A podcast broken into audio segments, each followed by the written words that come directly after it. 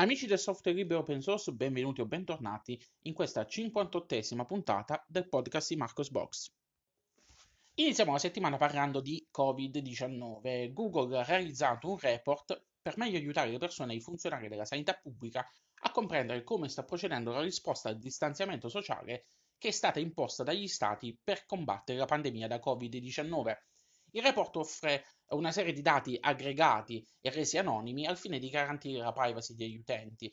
Bene, quello che emerge eh, da questo report è mh, possibile vedere l'affluenza, come è calata drasticamente l'affluenza in ristoranti, centri commerciali, che è calata addirittura del 94%, l'affluenza in farmacie alimentari, anche quella è diminuita su base, eh, sul periodo di, sempre di riferimento del ben dell'85%, anche la mobilità eh, verso parchi cani, giardini pubblici è diminuita del 90%, segno che la popolazione sta prendendo sul serio queste misure di distanziamento sociale.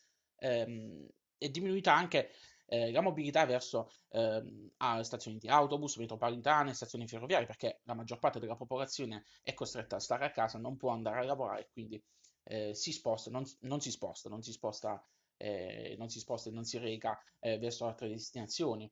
Anche gli spostamenti verso i luoghi di lavoro sono diminuiti, eh, in questo caso con una percentuale inferiore naturalmente agli spostamenti generali perché sono diminuiti del 63%, eh, questo è dovuto al fatto che eh, molte persone sono costrette a eh, continuare ad andare a lavorare fuori casa, basta pensare alle forze dell'ordine, il personale sanitario, ma anche tutti quelli che eh, si occupano eh, della distribuzione alimentare e quant'altro, quindi eh, è calato gli spostamenti per il lavoro, ma eh, diciamo così, eh, non, non, con le stesse percentuali degli spostamenti generali. Il, report che Google ha realizzato è offerto sia su base nazionale che su base regionale, così potete andare a, a spulciare un po' come si comportano i vostri concittadini. Andate a vedere comunque un po' nel complesso i dati, è possibile notare come un po' tutte le nazioni europee hanno dati simili, percentuali simili di, eh, di calo degli spostamenti, eh, quello che cambia è la, la, percentuale degli spostamenti, ad esempio, nei paesi extra-UE eh, come la Corea del Sud, che hanno preso eh, delle, eh, hanno messo in atto delle politiche diverse per poter contenere la pandemia da Covid-19 con un monitoraggio eh, degli spostamenti a mezzo applicazioni, con ehm, uso intensivo di mascherine, di eh, di tamponi e quant'altro, e quindi lì, se andate a vedere i dati, sono eh, completamente differenti rispetto ai dati europei. Bene, comunque è una cosa interessante, andatevi a dare un occhio. Se c'è qua fra di voi qualcuno che è esperto di, eh, di numeri, di statistiche, e vuole eh, estrapolare qualche dato interessante, lasciate un commento sul blog. Questa settimana ho poi avuto il piacere di ospitare tre articoli del mio amico eh, Fatimen, eh, il caro Alessandro, eh, che ha pubblicato mh, tre articoli che sono rivolti principalmente al mondo degli utenti Apple. Il primo riguarda eh, DuckDuckGo Privacy Essential. Che cos'è? È una estensione per Safari che è diciamo di fatto un'alternativa a un blocco origine che va a bloccare non solo eh, script, eh, banner e quant'altro, ma anche pubblicità. Eh, questa eh, praticamente questo plugin, questa estensione per Safari è possibile scaricarlo direttamente dall'App Store ufficiale della Apple. Eh, ho letto alcuni commenti di eh, utenti che lo utilizzano, quindi eh, concordano sul fatto che ehm, il blocco della pubblicità è efficace ed è anche molto più leggero di alternative come ad esempio uh, AdGuard che alcuni utenti utilizzano. Quindi se eh, siete utenti Apple e utilizzate Safari, eh, dateci uno sguardo. L'altro articolo realizzato da Alessandro riguarda Keeping You Awake, che è un semplice software open source e disponibile su GitHub con una licenza MIT che ci permette di eh, non far andare in automatico il MacBook in standby. Una volta installato è possibile eh, impostare il tempo, eh, che, un tempo a piacere che noi possiamo dare, abbiamo 5, 10, 15, 30 minuti, 1, 2 o 5 ore oppure addirittura una durata indefinita. Eh, qual è l'utilità di questo software? Beh, in tempi di smart working noi non vogliamo lasciare che il nostro eh, MacBook vada in standby, quindi non, eh, non, vogliamo andare nelle impostazioni di sistema a modificare eh, le impostazioni di risparmio energetico globalmente, ma lo vogliamo fare soltanto per quelle due ore che sappiamo dobbiamo uh, lavorare, che stiamo attivi per quanto riguarda il lavoro, quindi noi ci impostiamo, che ne so, queste due ore eh, dall'applicazione e per queste due ore lo standby viene inibito, quindi senza andare a modificare le impostazioni interne nella sezione risparmio energia del MacBook, che quindi rimarranno invariate e indipendenti. È eh, un tool davvero interessante, utilissimo in questi periodi di eh, smart working. L'ultimo articolo di Alessandro riguarda una sua esperienza personale nell'utilizzo di Firefox. Sapete bene che Firefox non è eh, molto amante del consumo di, eh, di CPU, eh, spesso su Windows, macOS e Linux, quindi è un bug diciamo multipiattaforma in questo caso, così come il browser, eh, si, si vede un consumo eccessivo della CPU con conseguente aumento del calore ed innesto dell'evento. E questo era particolarmente vero anche sui MacBook. Eh, Alessandro ci racconta infatti che sul suo MacBook eh, si avevano spesso le ventole eh, che venivano accese senza motivo durante l'utilizzo di, eh, di Firefox. Bene, eh, con suo sommo eh, piacere e stupore, la versione 74 ha ridotto notevolmente i consumi e gli consente una navigazione più stabile e fluida, quindi anche con consumi della batteria ridotti e ventole che non si innestano più ehm, alla, a, a, caso con l'utilizzo di eh, Firefox su MacBook davvero interessante. Se avete un MacBook e avete notato anche voi questi, questo, questo, questi benefici, fatemelo sapere, lasciate un commento su Marcosbox. Restiamo a parlare di eh, Firefox con un bug che è stato scoperto dagli eh, sviluppatori di Twitter. Twitter ha diramato un avviso ai naviganti che fanno uso di eh, Firefox eh, perché hanno scoperto che il modo in cui Mozilla Firefox archivia i dati memorizzati nella cache potrebbe generare un problema della privacy degli utenti, comportando la memorizzazione involontaria di informazioni non pubbliche nella cache del browser.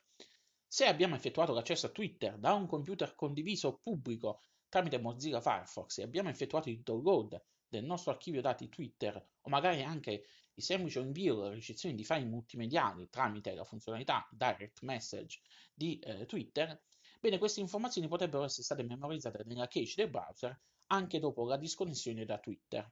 Questo perché Firefox memorizza per impostazione predefinita la cache per 7 giorni e dopo tale periodo vengono automaticamente rimossi dalla cache. Twitter, per risolvere il problema, ha implementato una modifica nel codice di Twitter in modo tale che in futuro Firefox non memorizzi più le nostre informazioni personali nella cache del browser. Se utilizzate eh, o avete utilizzato in passato un computer pubblico condiviso per accedere a Twitter, il consiglio è quello di svuotare la cache del browser prima di disconnettersi. Dal canto suo, il team di uh, Firefox ha fatto sapere di uh, stare investigando sul problema, quindi uh, nel, a stretto giro dovrebbe essere risolto anche, diciamo così, in maniera nativa anche in Firefox. Ma le brutte notizie per Mozilla Firefox non si fermano qui. Mozilla Firefox da ormai diverso tempo è in una fase calante, è stato ormai surclassato da eh, Chrome che eh, ormai regna indiscusso nella classifica di diffusione di browser web e, e adesso eh, Mozilla Firefox è addirittura stato superato da Microsoft Edge. A certificarlo è l'ultimo report mensile, quindi aggiornato a marzo 2020, realizzato da Net Market Share, che ogni mese fornisce i dati relativi all'utilizzo dei vari browser web. Nell'ultimo anno Firefox ha registrato un calo del 2,08, passando dal 9,27 di eh, marzo 2019 al 7,19% di marzo 2020, facendosi appunto scavalcare da Microsoft Edge che invece ha guadagnato un più 2,39% nello stesso periodo di riferimento, passando dal 5,20 di adozione al 7,59%, quindi eh, 0,40 in più eh, per cento rispetto, eh, rispetto a eh, Firefox. Eh, molto probabilmente questo aumento della diffusione di Edge è dovuto anche al rilascio della nuova versione basata su Chromium, segno che l'utenza che eh, sta iniziando ad apprezzare, che l'utenza sta iniziando diciamo così, a apprezzare questa scelta. il sorpasso di Microsoft Edge nei confronti di Mozilla Firefox eh, si è concretizzato infatti negli ultimi mesi, quindi in concomitanza con la diffusione in pianta stabile dell'ultima versione di Edge. Staremo a vedere nei prossimi mesi come si evolverà la situazione e se questo distacco eh, sarà ulteriormente incrementato. Per gli amanti di tutti i pinguini qui all'ascolto, questa settimana è stata rilasciata la versione beta di Ubuntu 20.04 nome in codice Focal Fossa. Canonica ha annunciato il rilascio lo scorso 3 aprile eh, nella versione desktop server e cloud, ma eh, anche per le, le, le edizioni, diciamo, i flavor ufficiali di Ubuntu, quindi Kubuntu, Ubuntu, Ubuntu Baji, Ubuntu Kirin, Ubuntu Mate, Ubuntu Studio e Xubuntu. In attesa del rilascio della versione stabile, previsto per il prossimo 23 aprile, qualora lo vogliate potete scaricare le ISO eh, della beta e aiutare a testare il sistema al fine di contribuire a risolvere gli eventuali bug degli ultimi minuti. Eh, degli ultimi minuti. Io la sto utilizzando appunto in pianta stabile, eh, anzi quasi stabile perché ho avuto una parentesi di una settimana, la settimana scorsa con KDE Neon, diciamo, eh, che l'ho provata per andare a testare le ultime novità di KDE Plasma. E dicevo comunque, eh, quest'ultima release di Ubuntu è davvero stabile, eh, gira benissimo, eh, le implementazioni che sono state fatte a Ubuntu, quindi le estensioni eh, rendono piacevole il suo utilizzo. Il nuovo tema, eh, la nuova veste grafica è piacevole anche da vedere, sia eh, il tema GTK che il tema di icone. bug grossi non ne ho trovati, a parte l'ultimo che, ehm, ma questo penso che verrà fissato a brevissimo, che eh, con il download dell'ultima beta ho notato che eh, l'installazione dei deb non partiva in automatico con, il software center, ma eh, penso che questa cosa verrà sistemata a brevissimo. Poco male potete risolvere in questa fase installando eh, GDebi e installando quindi i deb da eh, GDebi o installandoli da terminale perché siete nerd quindi lo sapete fare. Eh, speriamo, speriamo che questa eh, versione di Ubuntu eh, abbia una grande diffusione. A mio avviso è la migliore Ubuntu di sempre. Magari nei prossimi giorni pubblicherò un articolo a riguardo con le mie considerazioni su questa, su questa edizione. Io oramai sono diventato un Ubuntu addicted. Prima eh, non utilizzavo Gnome per via delle sue incongruenze, i suoi soliti problemi, mancanza di estensioni per indicatori e cose varie. Adesso con, questa, eh, con queste Ubuntu, con queste ultime release di Ubuntu, ho trovato la pace mia e a mio malincuore ho smesso anche di utilizzare KDE, quindi mi trovo molto bene con, con Ubuntu e so, ho, ho fatto ciao ciao con la manina HDE. Quindi abbiamo sancito per adesso la morte di eh, Capitan Kubuntu. Chi se lo ricorda è un utente vecchia, di vecchia data del blog. Restando sempre in tema di Ubuntu, è stata eh, realizzata una remix di Ubuntu con Deepin Desktop Environment.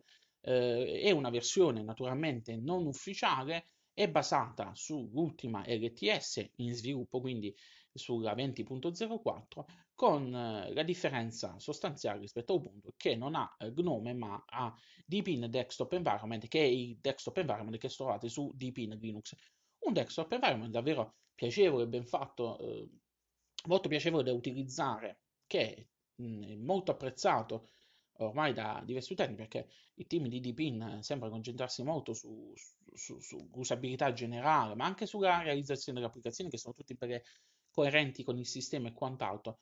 Molti utenti però non, eh, non preferiscono, non vogliono utilizzare Deepin per i problemi connessi al fatto che è una distribuzione cinese, bla bla bla e quant'altro. Eh, bene, adesso se volete provare eh, Deepin Desktop Environment avete una scelta in più grazie a questa remix eh, non ufficiale di Ubuntu che potete scaricare su Marcosbox trovate il link per, per l'ISO della versione eh, beta. Eh, naturalmente il team che sviluppa Ubuntu Desktop eh, Ubuntu Deepin Desktop Environment eh, ha fatto sapere che ehm, manterrà aggiornato il desktop environment quindi eh, non sarà abbandonata a stato giro speriamo speriamo che non sia abbandonata a stato giro e speriamo in futuro di vederla come eh, flavor ufficiale. Vi ricordo anche che esiste anche un'altra eh, eh, remix non ufficiale di Ubuntu con Cinnamon, ve ne ho parlato su Marcosbox eh, qualche mese fa, quindi eh, se volete provare potete darmi una chance. a mio avviso, però, le release con Cinnamon lascia un po' il tempo che trova, visto che abbiamo Linux Mint, se proprio vogliamo utilizzare Cinnamon. Eh, ha più senso questa Ubuntu Deepin Desktop Environment perché appunto Deepin manca completamente una distro Ubuntu based su Deepin, quindi eh, si, si, ha il suo, il suo senso di, di, esistere. Infine, questa settimana ho realizzato un articolo editoriale dal titolo Zoom e i problemi per la privacy e la sicurezza sino ad ora emersi. Nelle ultime settimane, a causa della pandemia da Covid-19, ci si trova costretti ad utilizzare strumenti digitali per lavoro, eh, didattica o semplicemente per poter restare in contatto con i nostri cari. Ovviamente a fare da padrone sono i servizi di videoconferenza e videochiamata, tra i quali spicca Zoom, un'applicazione realizzata e sviluppata dall'omonima società con sede a eh, San José in California, fondata da Eric Wan, un ex manager prima di WebEx e poi di Cisco Systems.